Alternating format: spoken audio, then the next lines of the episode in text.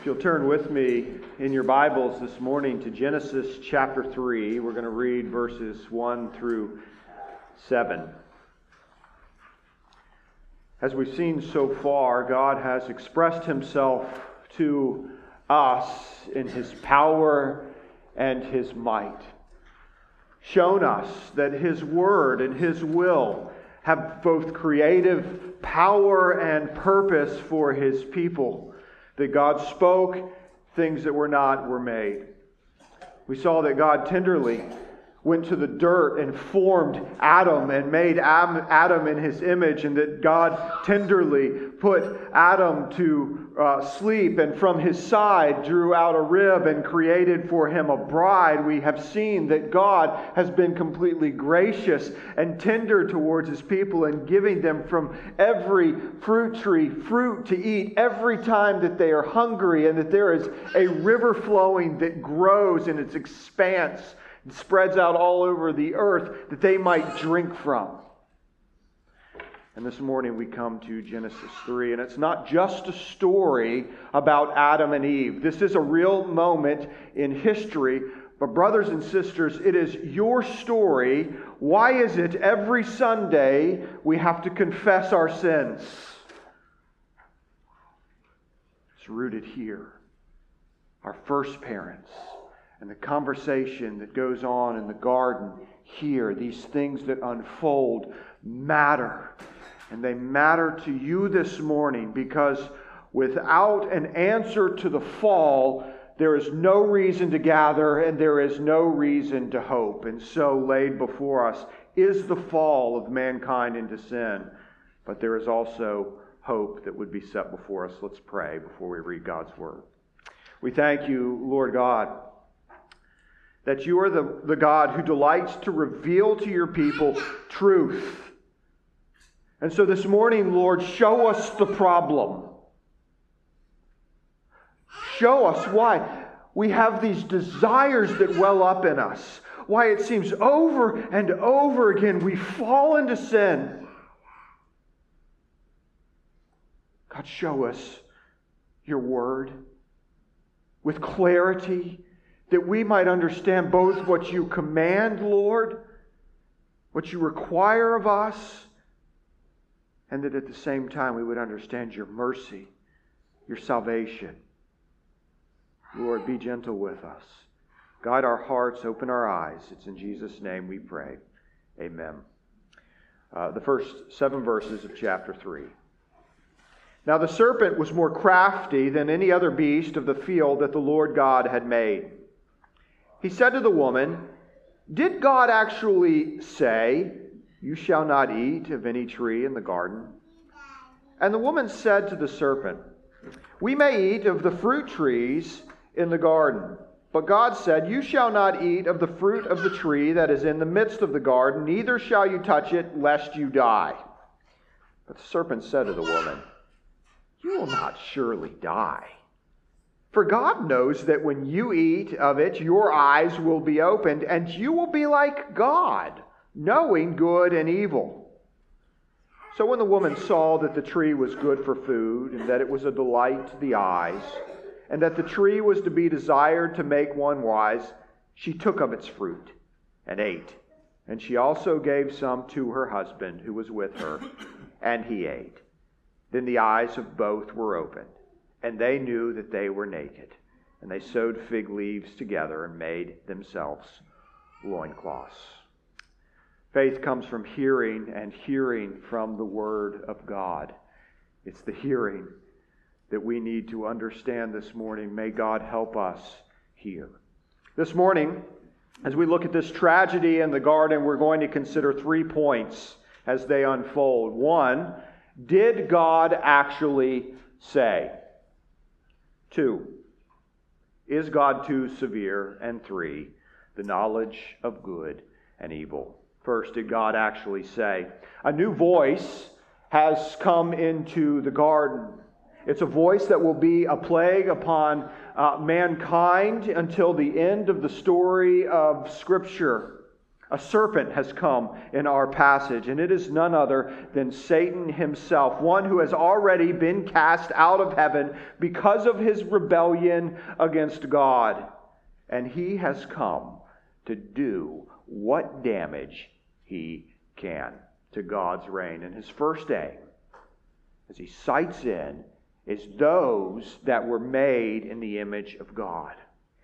He has an utter hatred of God, and this is the root of his malice.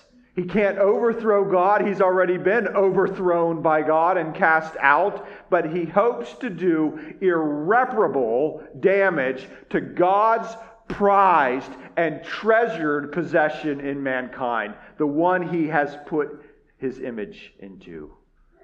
In what way will he seek to do this? Does he have to come and use violence or force? No, he's more crafty than this. He will simply use a question, simply use just words. A question that will have eternal consequence.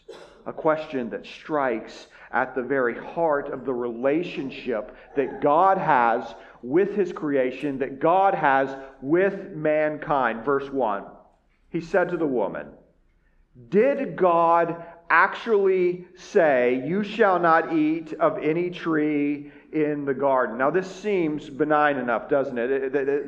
It, doesn't sound malicious. He's simply trying to gather information, but there are four aspects of intent in his question. First, it isn't a question of curiosity, but a question to implant doubt. Second, the question is phrased in such a way that it makes God look like he's the kind of God that with, withholds something good from his people to incite the idea that we can question God's goodness and His mercy and His authority. Third, it is a direct mischaracterization uh, characterization of what God said. And lastly, it introduces an idea that God's word is subject to our judgment. The deceit of Satan is to create this unbelief that God can be taken at his word. And Eve's answer to the question is also filled with problems. She says in verse 2 We may eat of the fruit of the trees in the garden. But God said, You shall not eat of the fruit of the tree that is in the midst of the garden, neither shall you touch it, lest you die. One theologian says three things have happened in her response. She has diminished, added to, and softened God's word. What did God actually say? We look in chapter 2 at verse 16. It says, And the Lord God commanded man, he's speaking to Adam, saying, You may surely eat of every tree in the garden, but of the tree of the knowledge of good and evil you shall not eat. For in the day you eat of it, you will, not perhaps, not maybe, you will surely die. You see, the woman has diminished this by saying, We may eat of the fruit of the trees in the garden. But God said, Every tree, every tree you see, you can eat of them. It's, they're filled, except for one. He has been entirely gracious and good in the bounty that He has set before them she has left out every. Maybe he isn't so generous, she might think. And then she adds to his word by saying, And neither shall you touch it. Now, again, God spoke first to Adam. Maybe this is something that Adam said to his wife Look, it's a very serious tree. Don't even touch it. God never said that, making God sound severe. She has made him sound severe and selfish. And then she softens his word, lest you die, rather than you shall, you shall surely die. This leaves room for the possibility that God is maybe a bluffing God, that God might not follow through. All of this. Every bit of it is grounds for disbelief. The truth of the matter is that God is entirely justified in what he gives and what he withholds. And what he has given to them has been so overwhelmingly gracious. These first people lacked nothing food in abundance, water to drink, comfort and rest from evil, and even greater, the word, the, the spoken. They get to hear God, they get to have a fellowship with Him. It says He walks among them in the garden the special presence of God. And as she stands here on the precipice of this great temptation, her greatest concern and thought should be what did God actually say?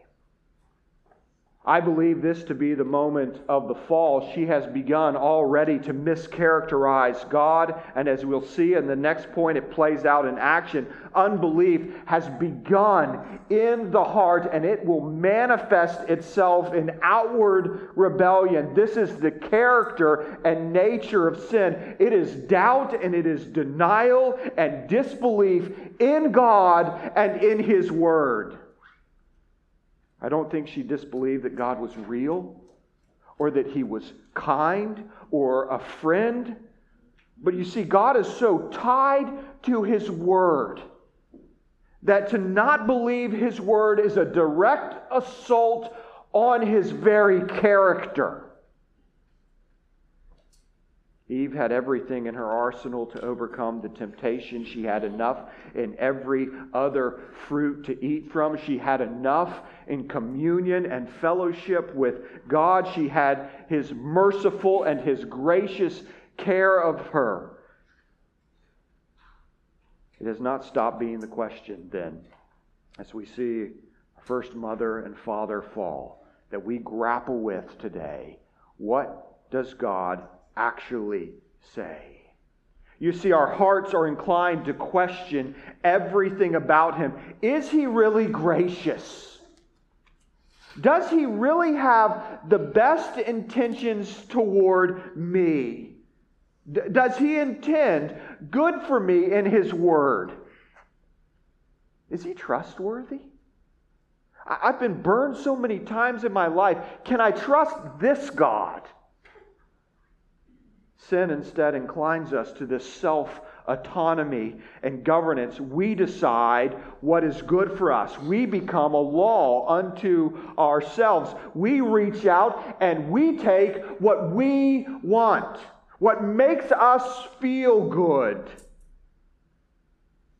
But God's word is still that voice intended for our good and for our life. A question for you this morning should be what did God actually say? The first act of faith is believing Him and taking Him at His word.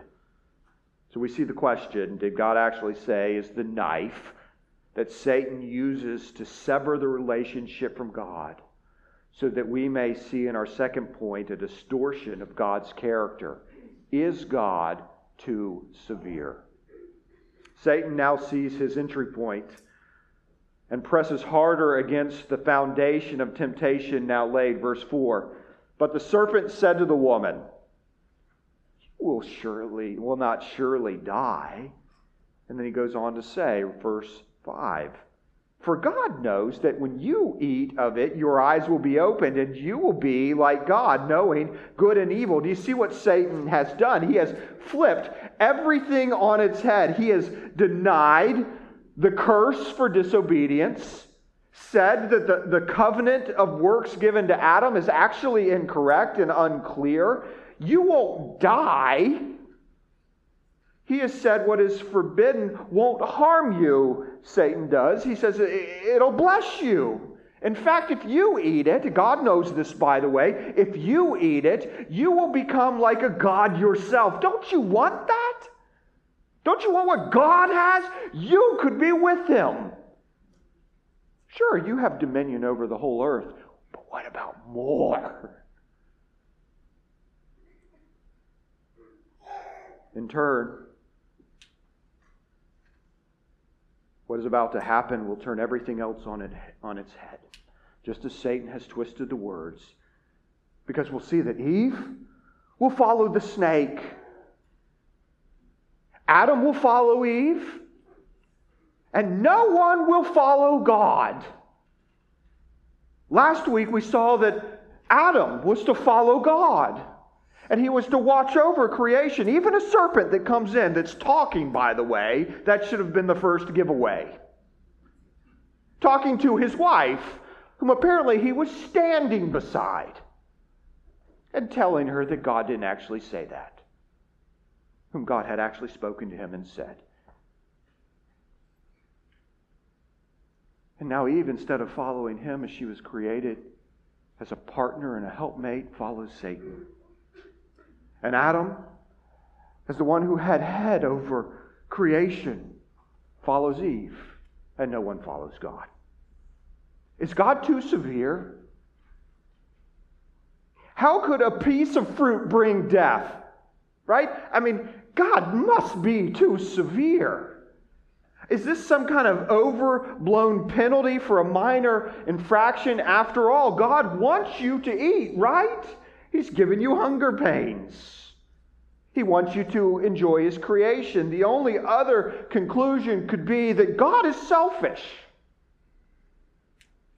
Satan intends to paint the picture that God is actually holding back from you your full potential, that He is keeping you from something,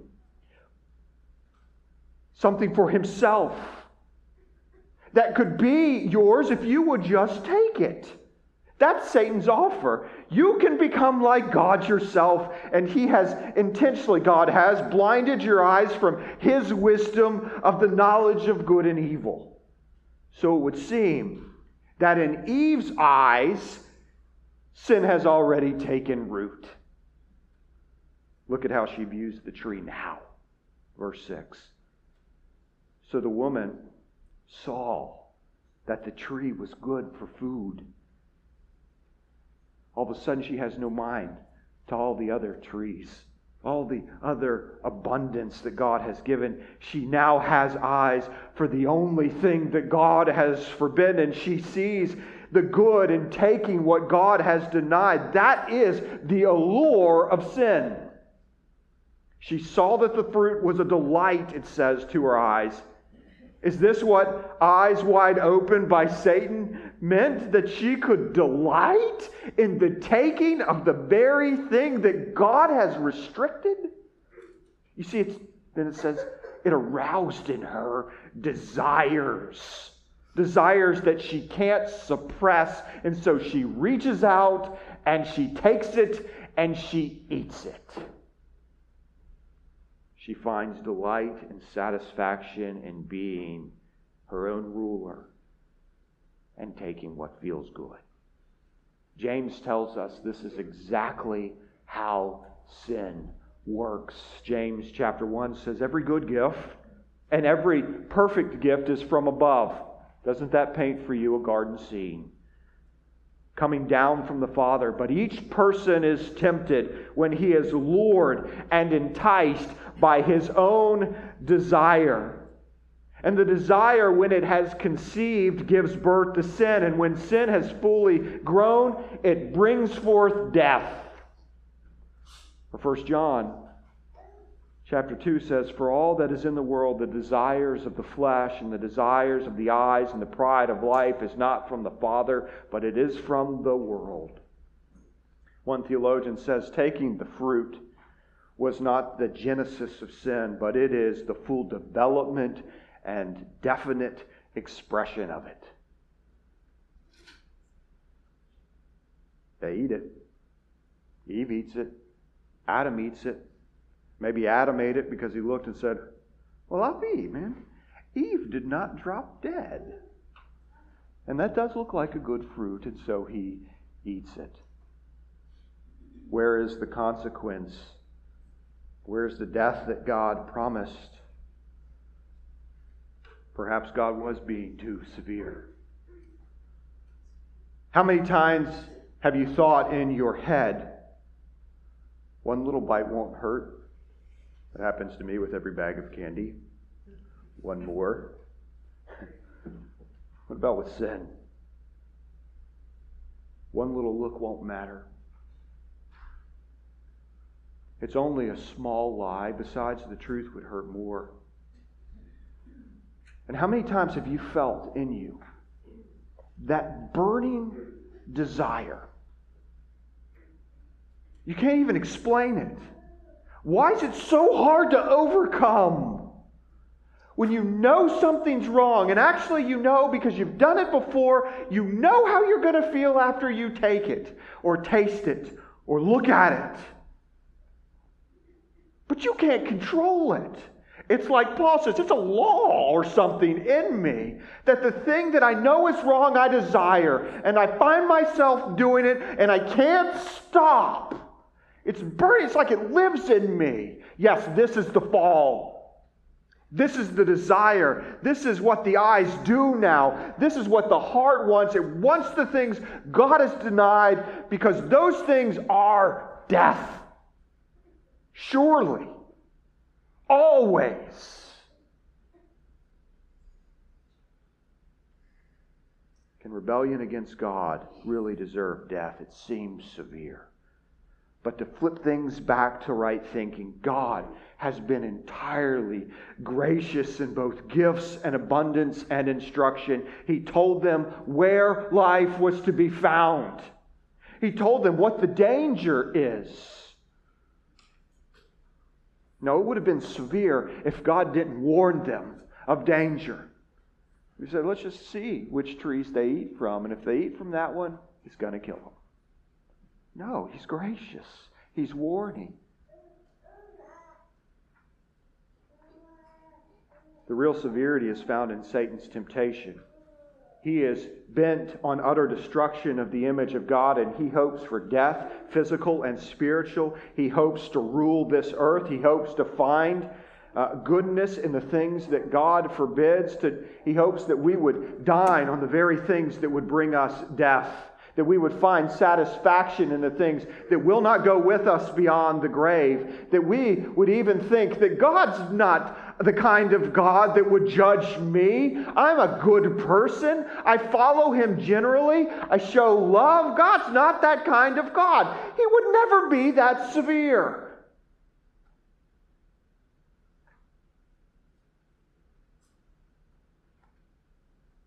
The act of rebellion changes everything.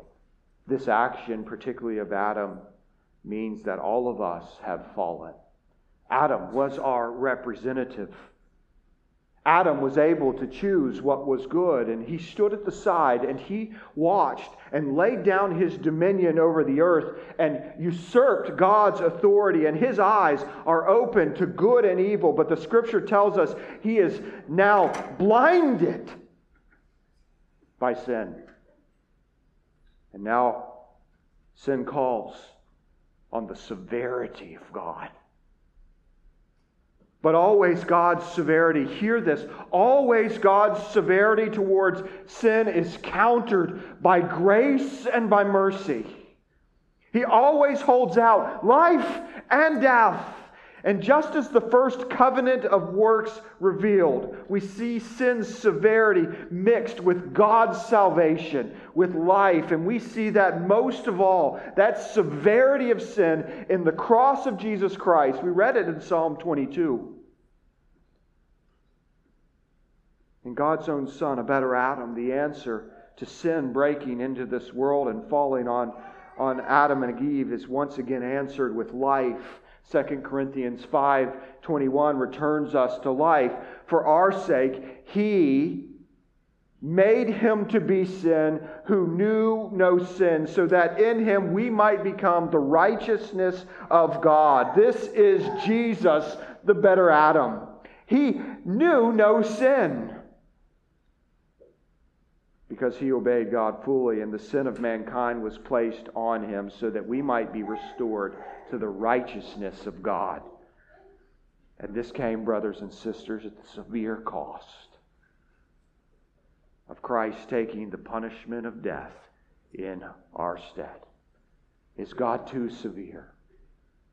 No, He is gracious beyond measure. Amen?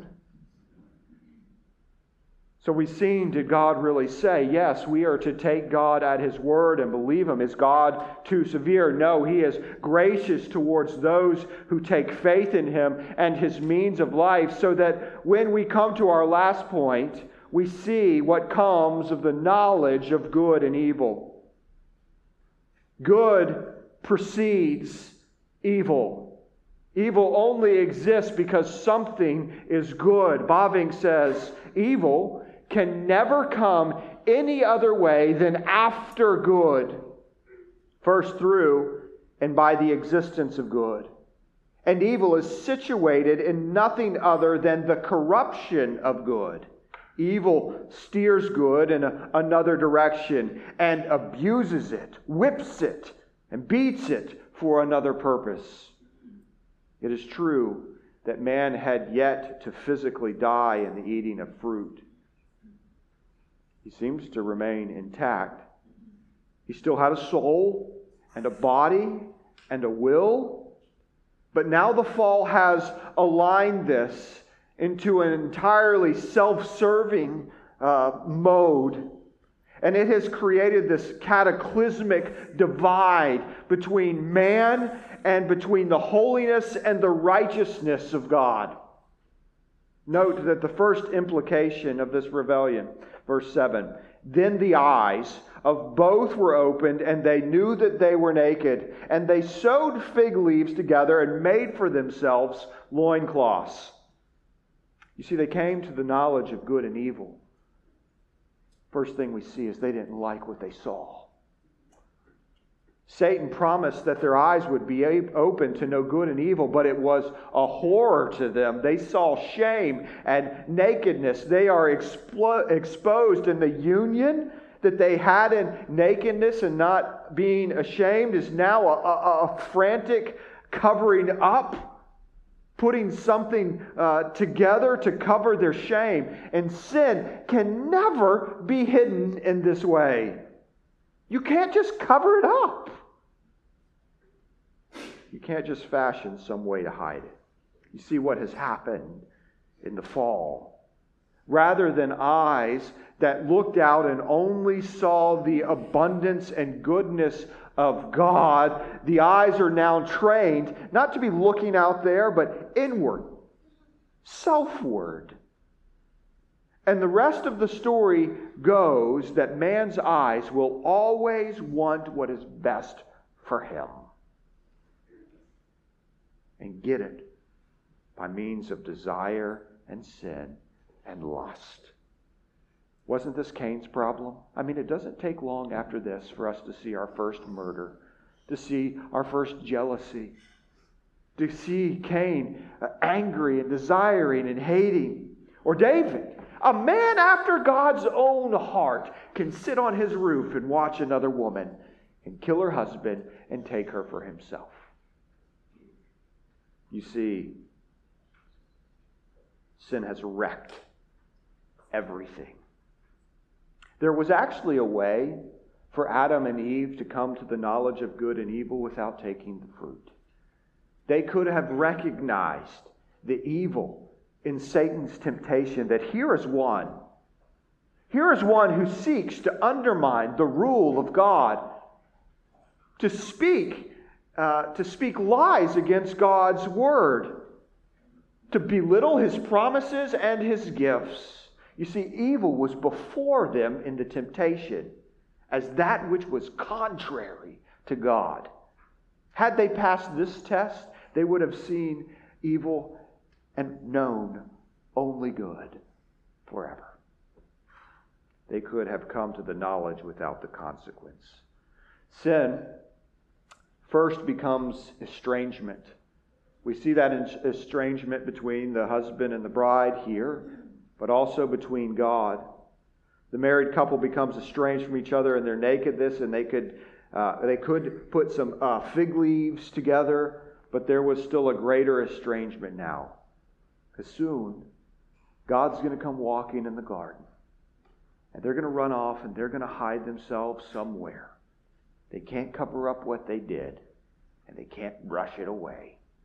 The truth of the matter is that we still need to have knowledge of what is good and what is evil.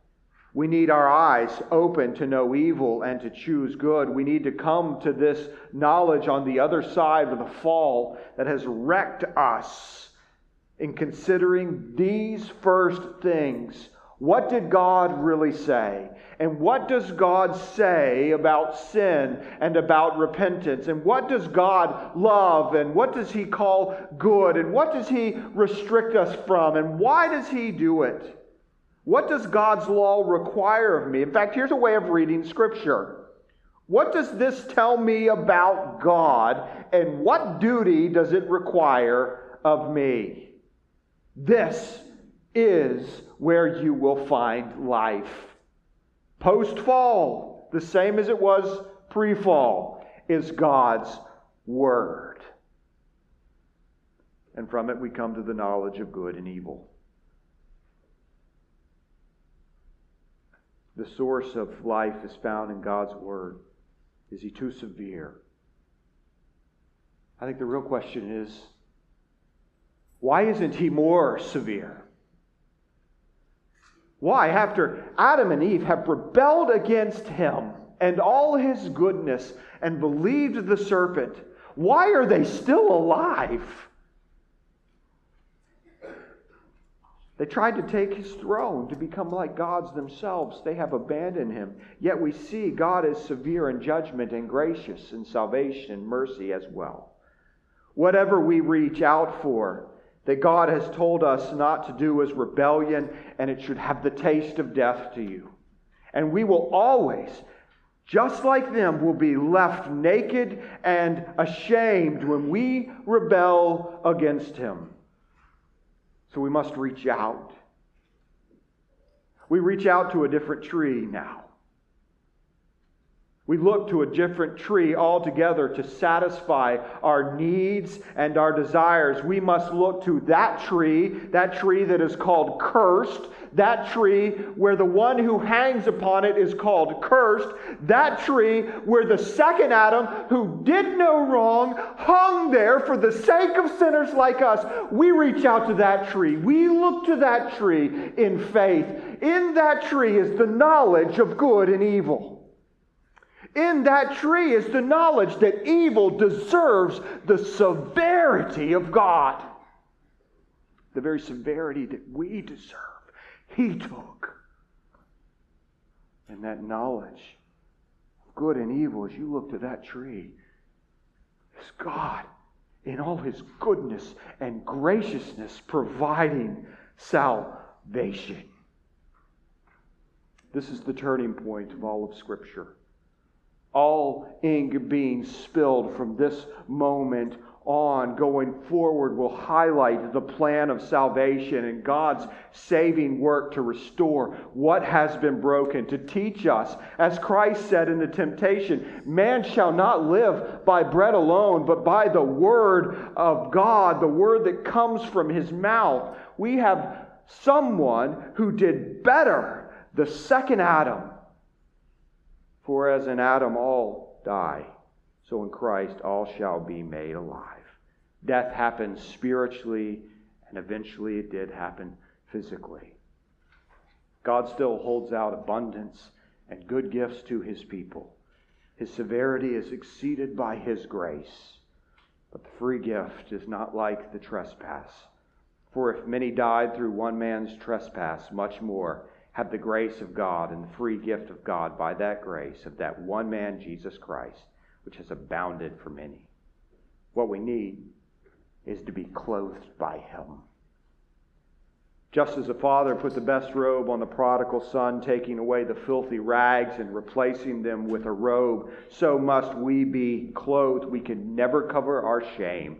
We must be clothed by Him. This is coming next week.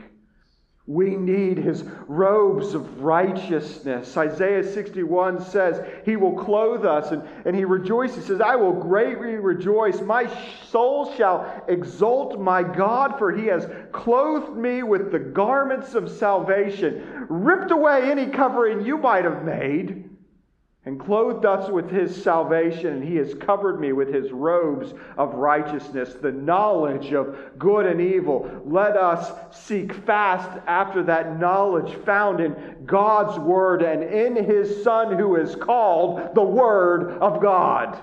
What did God actually say? He sent his Son, the Word, who came into the world to express it. You this morning feel estrangement from God every time your heart desires something that is not good. And when those desires well up in you, what is the right, righteous answer? It can only be this God, what have you said? For that is good. What have you commanded in this life? For that is life. Lord, be not severe with me or treat me as my sins deserve. Give me Christ the only eternal life uh, can be found in him. He is the jewel. You see, the tragedy of the garden has an answer in the jewel of heaven. That is Jesus Christ. Let's pray.